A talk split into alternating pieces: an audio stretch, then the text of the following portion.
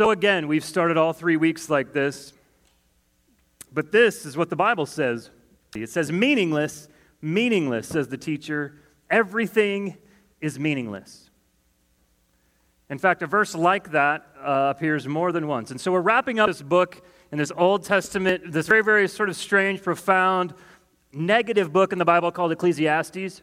Many of you were here probably uh, two weeks ago and three weeks ago when we started this. But so we're wrapping it up tonight. And um, man, I'm telling you, I said this maybe the first week. When I was a junior in high school, and I found this book, and I was sitting in the basement of my house, which is where my room was, and I sort of had the basement all to myself. And I found this book, it was a breath of fresh air to me. And you go, wow, it's just so sort of dark and depressing, Brad. And yet, to me, it was like, I can just be honest about life. And at the time, here's the deal we had just moved two states away. And so I sort of had this fresh start. And so it was an exciting time. I feel like high school in general, there's sort of a lot going on. But for me, when you move to a new school, you can sort of become whoever you want to be. And so for me, it was very much a new start. And I thought any of the bad habits or things I had started to do that I didn't want to do, I could just stop doing those. I could stop saying certain things that I was prone to say, and I could sort of reinvent myself. Um, and yet, I was always sort of going, what's the point of all this? Like school, day in and day out, and you live and you get old. And I was seeing my grandparents had, but two of my grandparents had died in middle school. And uh, somehow I found this book, and uh, even his quest, this teacher, Kohelet was the word in uh, Hebrew. We said two weeks ago that that word in Hebrew, translated to Greek, is this word Ecclesiastes. So this book is essentially titled The Teacher. And he's, he's sort of down on everything, um, and yet he tries to find meaning, purpose, and pleasures, and that doesn't work. And in wisdom, and in folly and in work. I mean, what better thing? So, pleasures, man, we all look for happiness and satisfaction and joy and pleasure. Sometimes we go, I'm just going to be a fool. I'm just going to do stupid things that I know are wrong because I think they're going to be fun. So we try um, folly, is the way the NIV puts it. We try wisdom. How many people do you know that are like incredibly smart? And they're so smart, they're almost too smart for their own good, but they sort of factor God out of things because they're like, I'm just brilliant, and there's no way God could have done X, Y, or Z. And so they've tried wisdom, and, you know, to that even, maybe they go, I just still haven't found satisfaction in life. Or work. How many of you know somebody that's a workaholic and just goes, it is all about work, or work leads to money, and money's really the pleasure one. But uh, so I read, I read, I remember sitting there in the basement reading just chapters one and two and going, wow, this book is amazing. But so here we are. We wanted to get to the conclusion tonight. But what's crazy is the book ends the way it begins. What I read to you tonight was not the first verse or the third verse, the second verse of chapter 1. It was the eighth verse of chapter 12. And in fact, according to the way it's recorded, it's the last words of this teacher. So we've said throughout this series, the teacher's really sort of saying, What is life all about? Why are we here? What's the point of all this? But if you missed two weeks ago, this is so, I think this is so crucial that we've said um, the first, that when he keeps using this word meaningless, and we've said it's an okay translation, and who am I to argue the writers of at least the NIV translation? If you don't know, there's a whole lot of translations of the Bible. Why? Because well, the Old Testament was written in Hebrew primarily, and the New Testament was written in Greek. And some of those words, there's just this, this whole range of words that can mean that Greek word or that Hebrew word.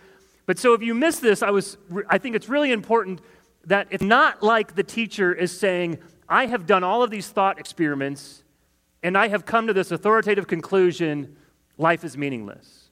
That is not what he's saying. He's using this word that we've talked about every week that's the word hevel, the Hebrew word hevel.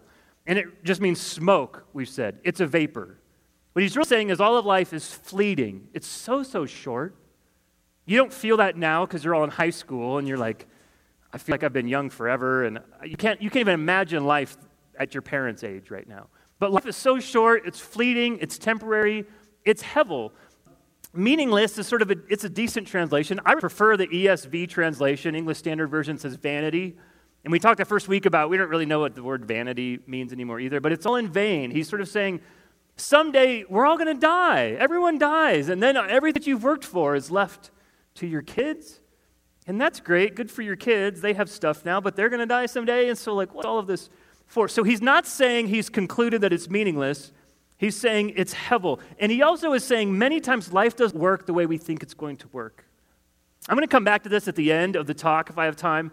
But Proverbs is a book of Proverbs. And so much of Proverbs is sort of like the way that life should generally work.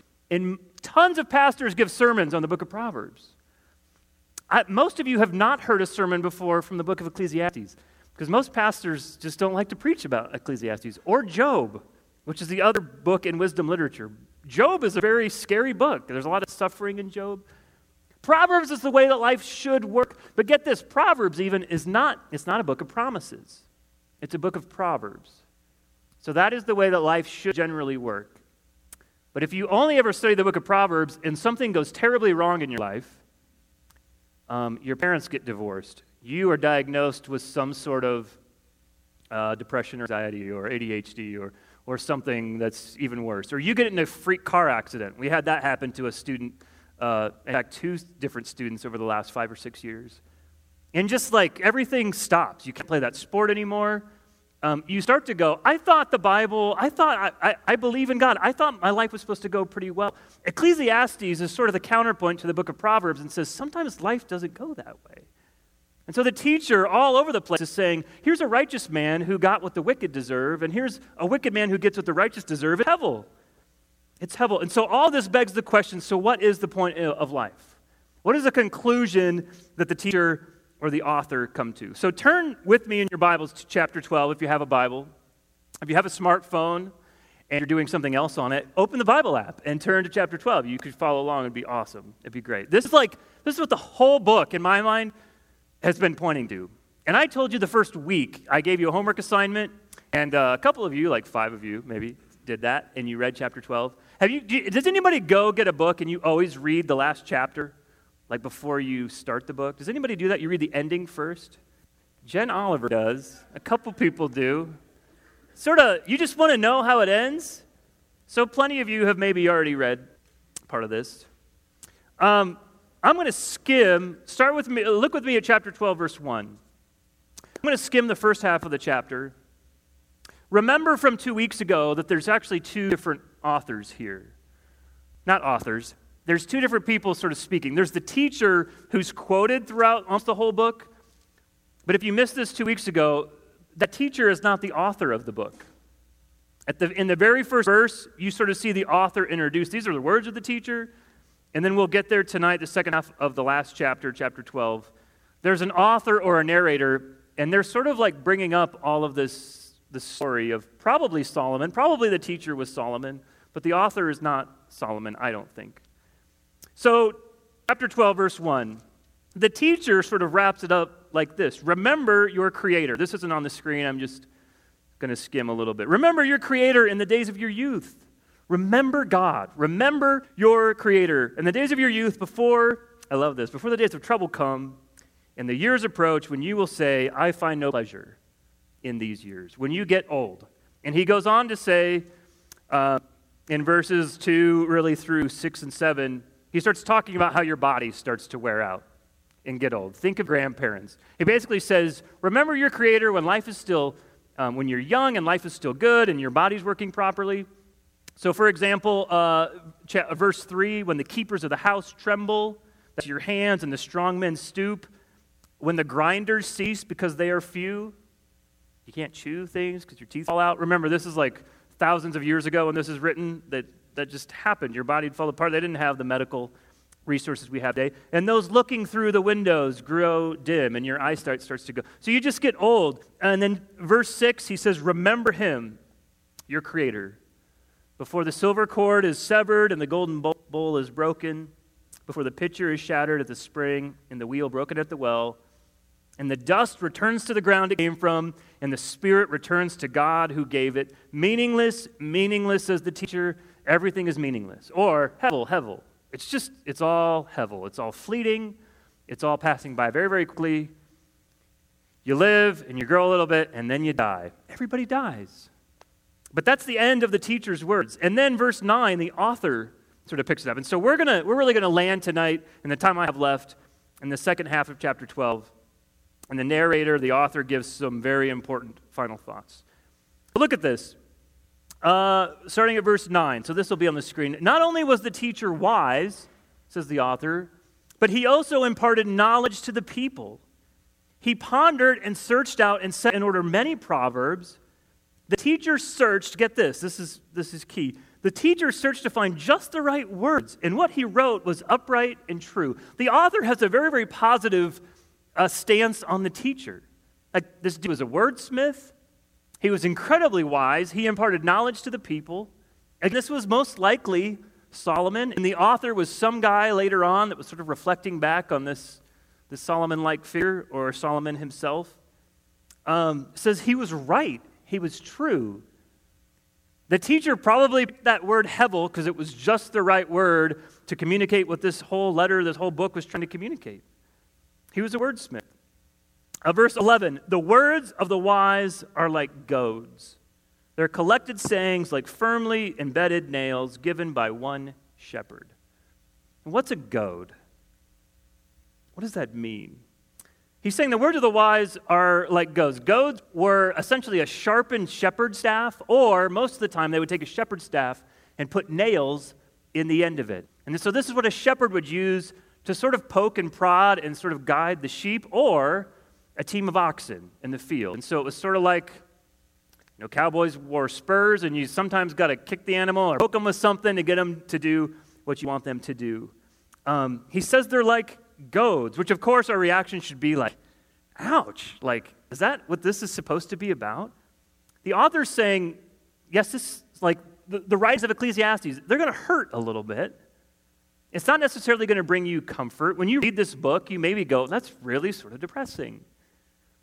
And yet, the goal is just like a shepherd with sheep. You guys, have you heard this before? Sheep are really dumb.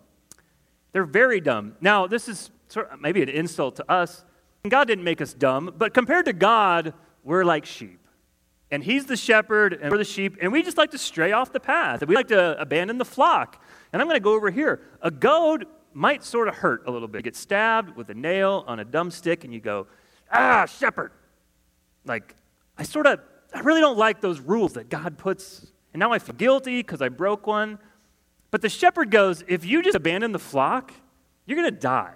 Like you're going to get eaten by a wolf because you're all alone and the wolf has singled you out. You got to stay with the flock. And so the words of the wise are like goads, they're like firmly embedded nails given by one shepherd. In the book of John, I think chapter 10, I want you to read that tonight in small groups. So, small group leaders, if you're listening, if you don't look up any of the rest of these verses on your talk sheet tonight, I want you to read these verses in John because Jesus refers to himself as the one shepherd. And I don't know if Jesus had in mind these last few verses in Ecclesiastes 12, but that's what the words of the wise are like. But then he says this check this out, verse 12. Uh, Be warned, my son, of anything in addition to them, of making many books, there is no end. And much study wearies the body. Can I get an amen on that one? Anyone? Of the making of books, there's just no end. I mean, think of Amazon today. Think of what an Amazon warehouse looks like, or the Library of Congress. There is no end to making books. People write books about everything these days. But I think this is what he's actually saying. In the context here, I think he's saying, like, don't take this too far. Like, all of this, I've made this grand case, I'm quoting all of this in fact, I was thinking of this this afternoon that perhaps the author, like the whole book of, the, of Ecclesiastes, is all geared toward these, these final five verses.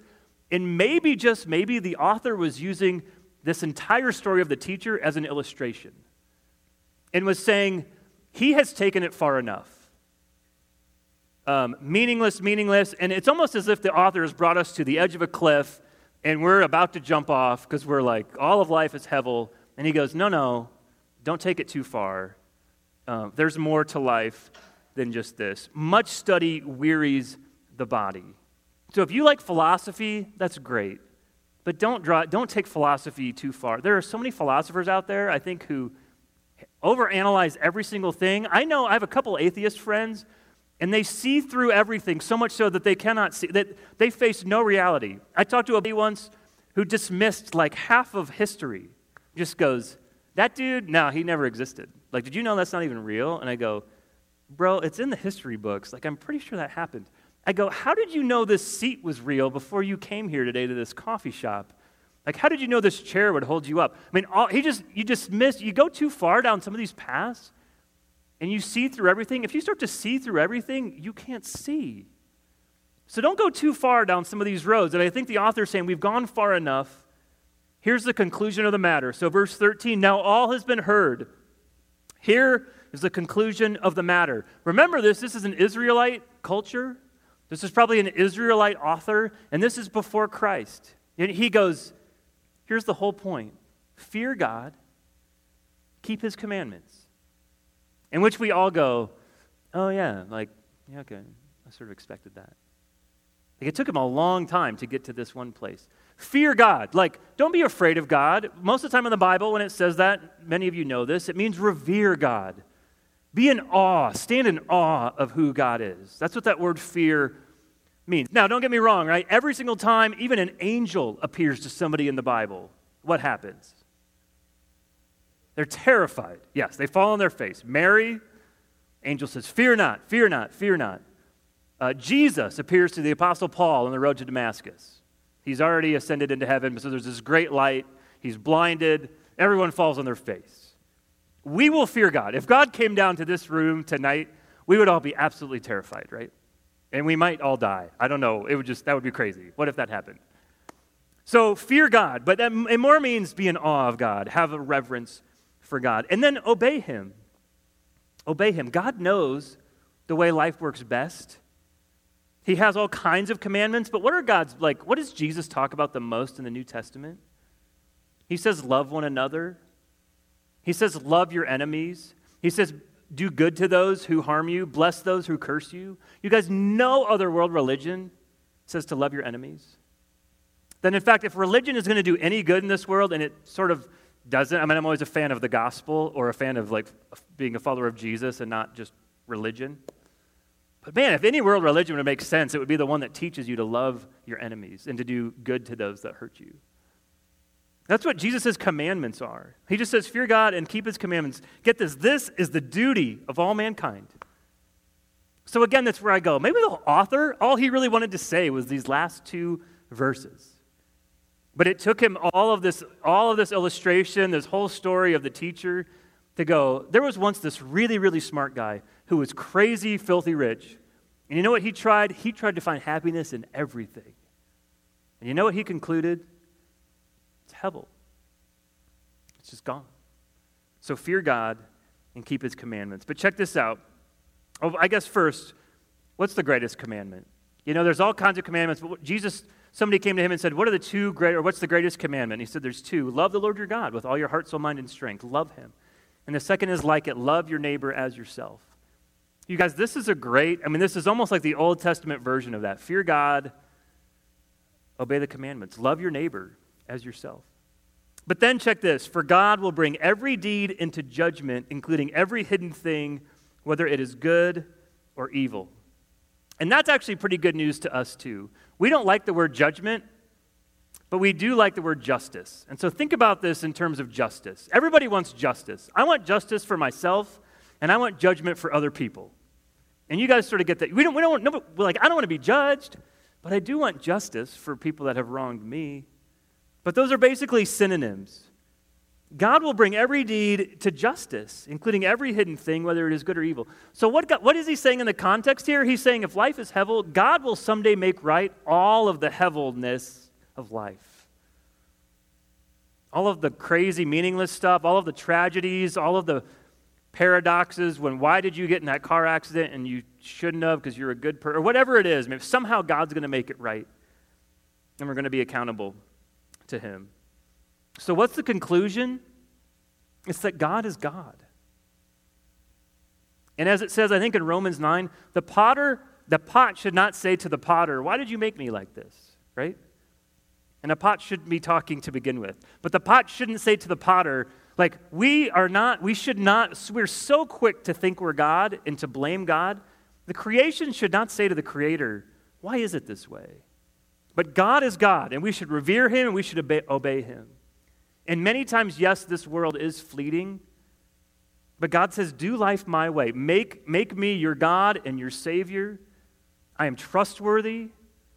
Yes, crazy things will happen to you at times, but I will be with you the whole way. You know, I said the first week I brought up the myth of religious fulfillment.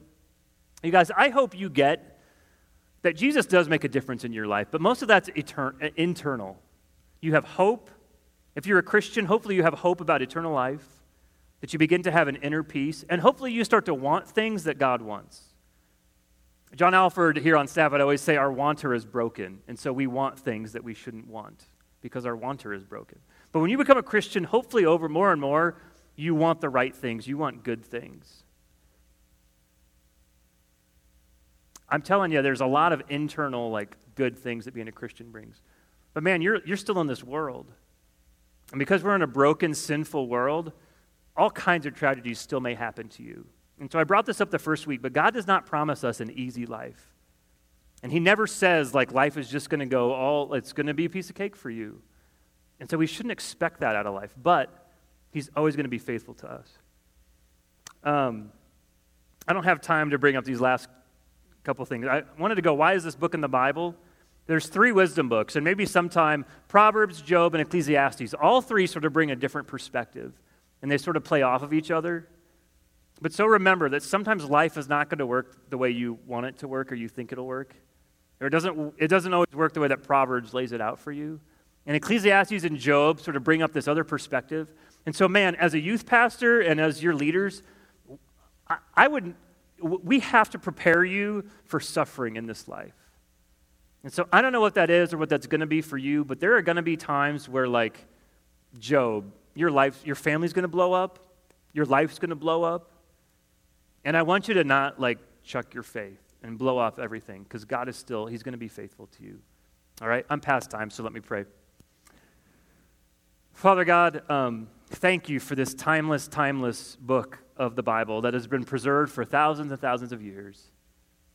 And Lord, we get to the end, and the author just very simply says in one verse, Here's the conclusion of the matter fear God and keep his commandments. That's what we're here for. And so, God, remind us of that. God, help us to deal with the, the heaviness of life because it's a reality for all of us. And God, I thank you for books like this that allow us to be honest about our faith and that allow us to be brutally honest about life itself in the hard questions and the doubts we have. Because, God, those are real. And there's times where we're not going to be able to answer every doubt that we have or have every question answered. But, God, I think you, you allow space for that. Um, so, God, thank you for books like Ecclesiastes. And, God, allow us to know what to do and how to apply this and how to live out the wisdom of the teacher. We pray this in Jesus' name. Amen.